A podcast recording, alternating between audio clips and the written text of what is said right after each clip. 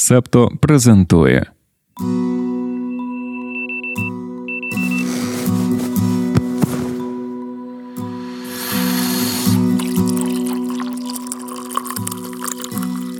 Понеділок, 27 листопада 2023 року. Ранкове допіо. Випуск 195.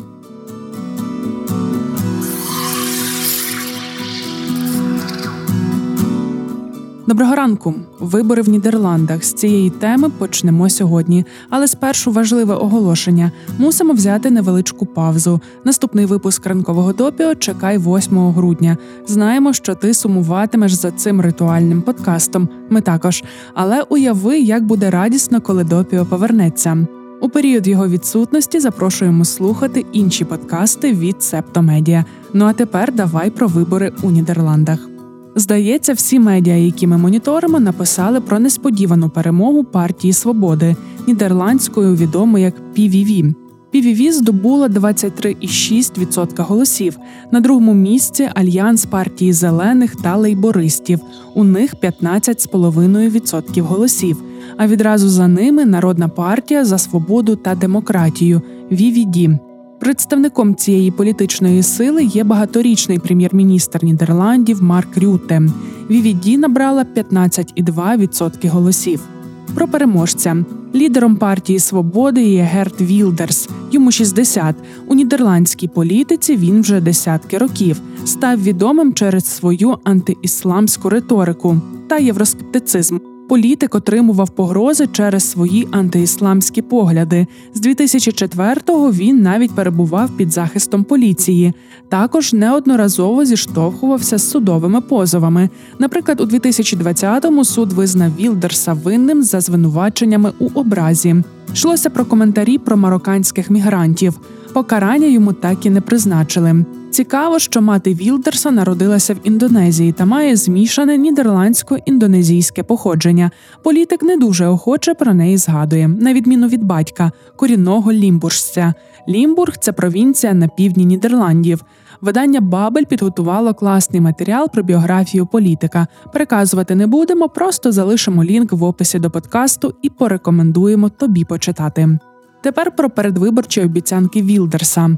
Перше обов'язковий референдум щодо виходу Нідерландів з Європейського союзу. Друге, він також хоче, щоб країна відмовилася від своїх міжнародних кліматичних зобов'язань. Третє масове скорочення імміграції. Четверте заборонити Коран і закрити мечеті. П'яте припинити надсилання допомоги Україні. PVV за попередніми підрахунками отримає 35 депутатських мандатів. Більшість це 76 місць. Себто, щоб формувати уряд, потрібно спершу створити коаліцію. Як переможець виборів, очолюватиме цей процес Вілдерс. Після того, як були опубліковані результати екзитполів, він запропонував створити правоцентристську коаліцію. До неї мали би увійти Народна партія за свободу та демократію, щойно створена правоцентристська група Новий суспільний договір і громадянський рух фермерів. Разом у них було би 86 місць у парламенті. Рух фермерів заявив, що вони хочуть брати участь у коаліційному процесі. Лідерка народної партії за свободу та демократію перед виборами зазначила, що може бути готова до партнерства з Вілдерсом, але в ніч голосування політикиня дещо відступила. Сам Вілдерс напередодні дня голосування заявив, що готовий піти на компроміс і відступити від деяких своїх обіцянок, щоб сформувати коаліцію. Наскільки і від яких обіцянок може відступати політик, він не уточнив. Незважаючи на те, що партія свободи отримала найбільше голосів виборців, посада прем'єр-міністра Вілдерсу не гарантована. В історії країни вже був випадок, коли у 1982-му найбільше місць в парламенті отримала нідерландська лейбористська партія, але її правоцентристські суперники очолили урядову коаліцію. Наразі ж можемо підсумувати, що перемога партії свободи на виборах у Нідерландах тривожить, але варто дочекатися сформованої коаліції. У будь-якому разі цю країну чекають великі зміни. Марк Рюте був прем'єр-міністром протягом 17 років. Раніше він заявляв, що тепер вже точно все. Дякуємо йому за рішення про передачу літаків F-16 Україні. Дуже їх чекаємо. А Марку Рюте гарно відпочити. Ще на секундочку повернімося до Герта Вілдерса. Тайм пишуть, що він політик того ж типу, що Дональд Трамп та новообраний президент Аргентини Хав'єр Мілей. І саме про аргентинця буде далі в допіо. Хав'єр Мілей, чоловік мем. Дуже багато минулого понеділка було контенту з ним в українському сегменті соціальних мереж. Ну бо як ж не поширити відео, де політик бензопилою розмахує? Давай знайомитися з ним. Ексцентричний популіст, правий популіст, крайній правий лібертаріанець. Так його називають у медіа. Сам Мілей називає себе лібертаріанцем та анархокапіталістом. Ще багато уваги приділяють собакам політика. Їх у нього п'ять, і вони є генетичними копіями першого пса пана Мілея. Про клонованих собак багато не розповідатимемо, бо ми вже записали епізод подкасту Макіавельки про домашніх тварин, політиків та політикинь, і в ньому дуже багато про собак-клонів новообраного президента Аргентини, а також про етичні виклики клонування тварин. Виявилося, що серед багатих та знаменитих це доволі поширена практика. Дещо вражає, що аргентинець зізнається, що вважає песиків своїми стратегічними радниками. Дуже цікаво, звісно. Мілей набрав трохи більше 55% голосів у другому турі голосування, і це є найвищим показником після повороту Аргентини від військової диктатури до демократії у 1983 році. Колишній рок-музикант, який колись грав у гурті Розпусна Мілі, став відомим як економіст і теле та радіокоментатор. Незважаючи на те, що є членом конгресу з 2021 року, любить подавати себе політичним аутсайдером. Під час кампанії він не лише виступав з бензопилою, але й розбив пін'яту в прямому ефірі. Так метафорично він хотів проілюструвати свої позиції. Трішки про власне позиції політика. Почнімо з того, що ближче до нашої української душі. Міллей на проукраїнських позиціях, що не часто зустрічається серед лідерів країн Південної Америки. Він вже мав телефонний дзвінок з Володимиром Зеленським. Маємо відзначити, що нам би було цікаво послухати, як вони говорили. А може навіть би подивитися відео. Уяви, аргентинець в оточенні п'яти собак-клонів, Зеленський зі своїми радниками-людьми. Пане Зеленський, прошу знайомитися з моїми радниками.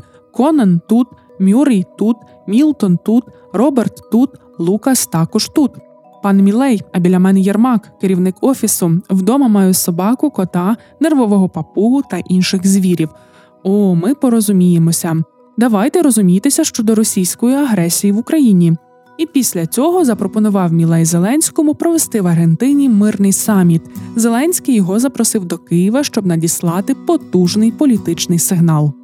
Тепер не про Україну. Мілей виступав за скорочення державних витрат, ліквідацію центрального банку, перехід національної валюти з аргентинського песо на долар США, приватизацію державних компаній.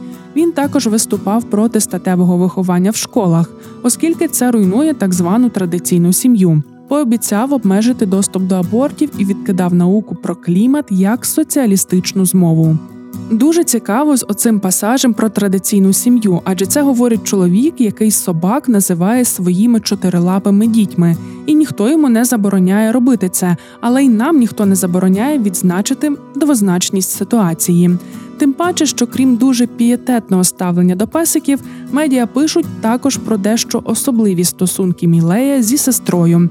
А ще ще він захоплюється Трампом. Мілей називав папу Франциска брудним лівим, а американського гангстера Аль Капоне героєм.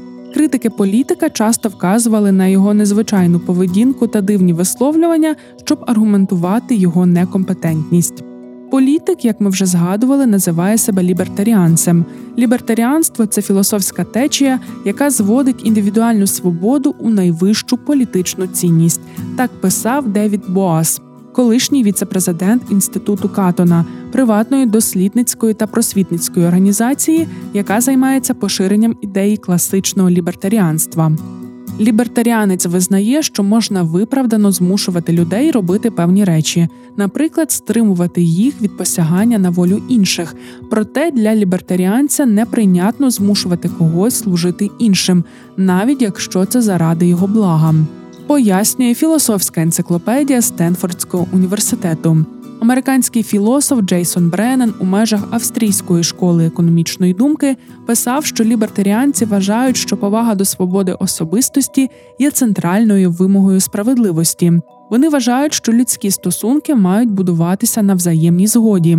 Лібертаріанці виступають за вільне суспільство співпраці, толерантності та взаємної поваги. Кінець цитати. BBC Mundo підсумовують, що лібертаріанці з підозрою ставляться до держави, вважаючи її агресивною та непотрібною. Вони стверджують, що деякі форми порядку у суспільстві виникають природно та спонтанно, без центрального керівництва. З цієї причини лібертаріанці, зрештою, відокремилися від класичних лібералів, які вважали, що необхідна структура, наприклад, уряд та закони, яка дозволяє вирішувати конфлікти та скорочувати нерівності. На практиці лібертаріанці просувають вільний ринок, захищають приватну власність та концепцію держави, яка обмежена у своїх функціях. Якщо говорити про ідеологічний спектр, лібертаріанці опинилися на його правому фланзі. Крім зазначених вже елементів лібертаріанства, варто ще згадати про інші, не менш важливі захист індивідуальної свободи, особливо щодо питань сексу та наркотиків, а також пацифізм. І тут вже цікаво, бо ці елементи також ключові і для лівих ідеологій. Колишній керівник інституту Катона, соціолог Феліпе Бенітес у коментарі BBC News Mundo підкреслив, що лібертаріанці не сприймають старого політичного поділу між лівими та правими доктринами. У центрі всього вони ставлять волю кожної людини. І, от, власне, співставляючи все це, виникає питання: наскільки правдивим лібертаріанцем є мілей. Найбільше питань саме через його позицію щодо абортів. Цитуємо: я проти абортів, тому що сприймаю життя як щось вище. Жінка може розпоряджатися своїм тілом, але те, що в неї в утробі, це не її тіло, це інша особа. Кінець цитати. Аргентинський політичний консультант Лукас Ромеро у коментарі Associated Press зазначив: цитуємо: це тріумф, який стався не стільки завдяки Мілею та його особливостям, скільки через вимогу змін. Кінець цитати. Називають три основних причини, чому аргентинці зробили такий вибір. Коротко можна виснувати, що жага змін перемогла страх. Тепер про причини. Аргентина переживає серйозну економічну та соціальну кризи. 40% населення живуть у бідності, а річний рівень інфляції у жовтні досяг 143%. Це, як зазначає аргентинський політолог Росендо Фрага, вже третя велика криза за останні 40 років. Мілей з'явився як альтернатива економічним та соціальним наслідкам, які можуть виявитися ще гіршими ніж у попередні два рази. У цьому контексті більшість виборців схилилася до радикальних змін, які пропонує ексцентричний політик, а раптом спрацює. Протиставлення традиційним елітам це друга причина. Окрім обіцянок економічної лібералізації, Мілей виступив проти істеблішменту, який він називає політичною кастою. Такий підхід дозволив політику залучити виборців, яким набрид нинішній уряд та традиційний політичний клас. Втома від одних і тих самих людей пересилила страх та невпевненість від пропозицій Мілея. Найкраще йому вдалося активізувати молодь. Підтримка цієї групи стала ключем до перемоги Мілея. Як показували різні опитування громадської думки, чим молодшими були виборці, тим сильніше вони його підтримували. І третя причина: вододіл в аргентинській політиці вже багато десятиліть проходить між пероністами та антипероністами. Саме на останніх зробив свою ставку Мілей, і представники цього табору його підтримали, додавши трохи голосів. У пошуках правоцентристських та антипероністських голосів у другому турі Мілей уже не так активно пропагував свої радикальні плани щодо скорочення бюджету. У п'ятничному випуску ми згадували про те, що зараз проходить всесвітня акція «16 днів проти насильства. Маємо тематичну новину, а потім розповімо історію, чому 25 листопада є днем боротьби за ліквідацію насильства щодо жінок. Пам'ятаєш, десь влітку була новина, як в Італії виправдали працівника школи, який домагався школярки, бо суд вважав, що 10 секунд це надто мало часу. Він тримав свої руки в трусах дівчини, аби бути винним. Тоді ще почався флешмоб, коли люди знімали, як вони тримають себе або інших людей за інтимні місця протягом 10 секунд. У п'ятницю надійшли новини зі Швейцарії, від яких стало гірше, бо там федеральний суд в одній зі справ про сексуальне насильство пом'якшив покарання гвалтівнику, адже зґвалтування було цитуємо доволі коротким 11 хвилин. Йдеться про злочин, який вчинили двоє чоловіків 17 і 33 роки у місті Базель у лютому 2020 року. На жінку напали в під'їзді її будинку. Суд вважає, що напередодні вона нібито подавала неправильні сигнали. Перед судом постав лише старший гвалтівник. Пом'якшення вироку обґрунтували не лише тривалістю зґвалтування, але й тим, що у жінки був незахищений секс в туалеті бару.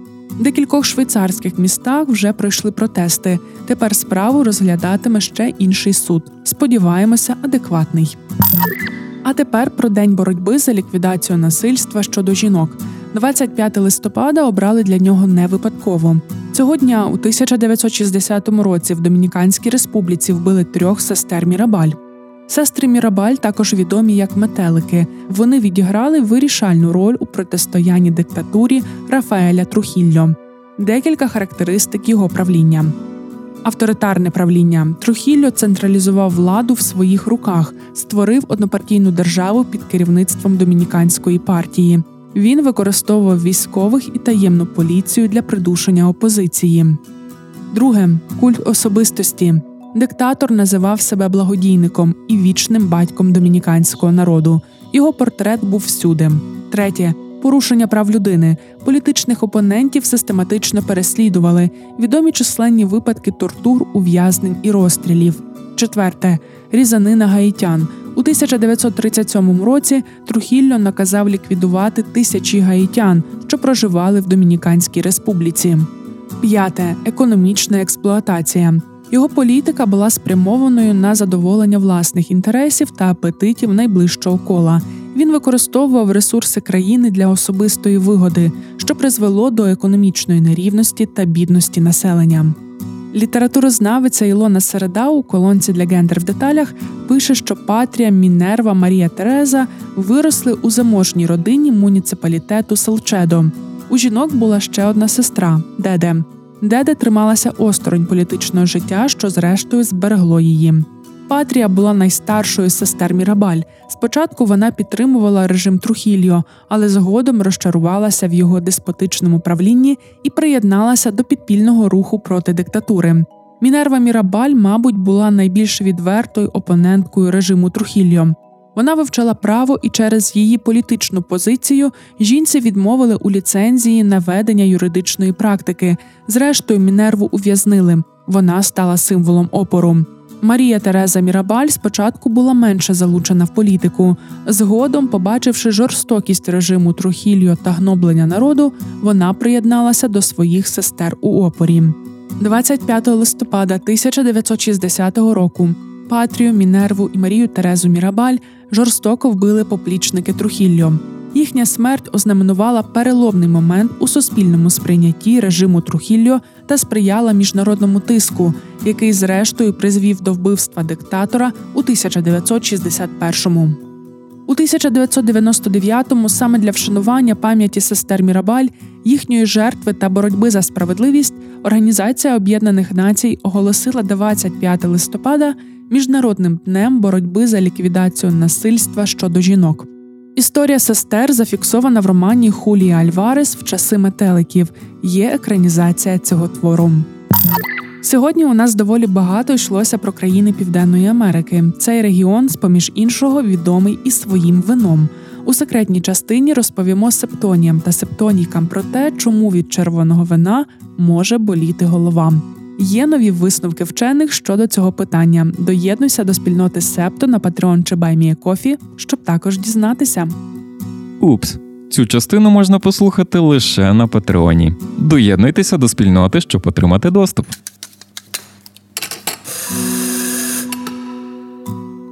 Продовжимо про нові цікаві знахідки вчених морські зірки. Раніше вважалося, що ці істоти не мають голови.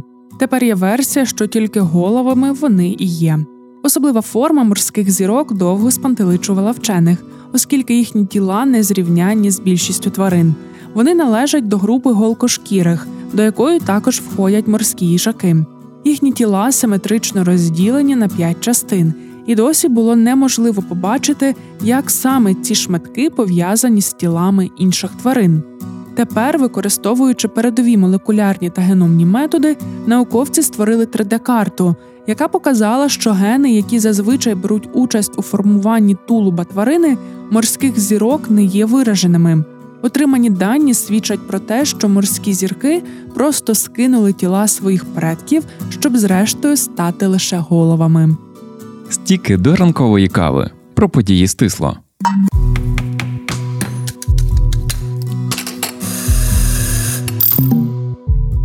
Камерун отримав свою першу партію вакцини проти малярії. Країна стала першою на континенті, яка отримала виготовлену GSK вакцину Москвірікс після пілотних програм в інших країнах Африки. Програма вакцинації має розпочатися вже наступного місяця. Інші країни регіону незабаром отримають власні партії. Малярія залишається однією з найбільш смертоносних хвороб у світі, щороку забираючи понад 600 тисяч життів. Більшість із них це діти, і переважно в Африці. Успішний запуск розвідувального супутника Північною Кореєю, про що ми вже писали в нашому телеграм-каналі, різко посилив напруженість у регіоні. Південна Корея скасувала безпольотну зону вздовж кордону з КНДР, щоб мати змогу вести спостереження. Пхеньян у свою чергу оголосив про призупинення угоди 2018 року про припинення бойових дій. Запуск супутника засудили Південна Корея, Японія та США. Японська газета Ніхон заявила, що Росія, схоже, допомагала Північній Кореї в ключових питаннях, пов'язаних із запуском. Незважаючи на зростаюче занепокоєння, деякі експерти відзначили, що супутник суттєво не змінив можливості Пхеньяна, ба навіть більше він міг би сприяти стабільності. Один експерт у коментарі The Economist сказав: цитуємо. Зважаючи на те, що Північна Корея має ядерну зброю, я б волів, щоб вона таки мала очі й вуха. Гурт Rolling Stones оголосив, що у 2024-му їдуть в тур Північною Америкою. Він стане першим після смерті барабанщика Чарлі Вотса у 2021 році. Rolling Stones 60 років, і здається, вони не мають проблем, аби визнавати свій вік.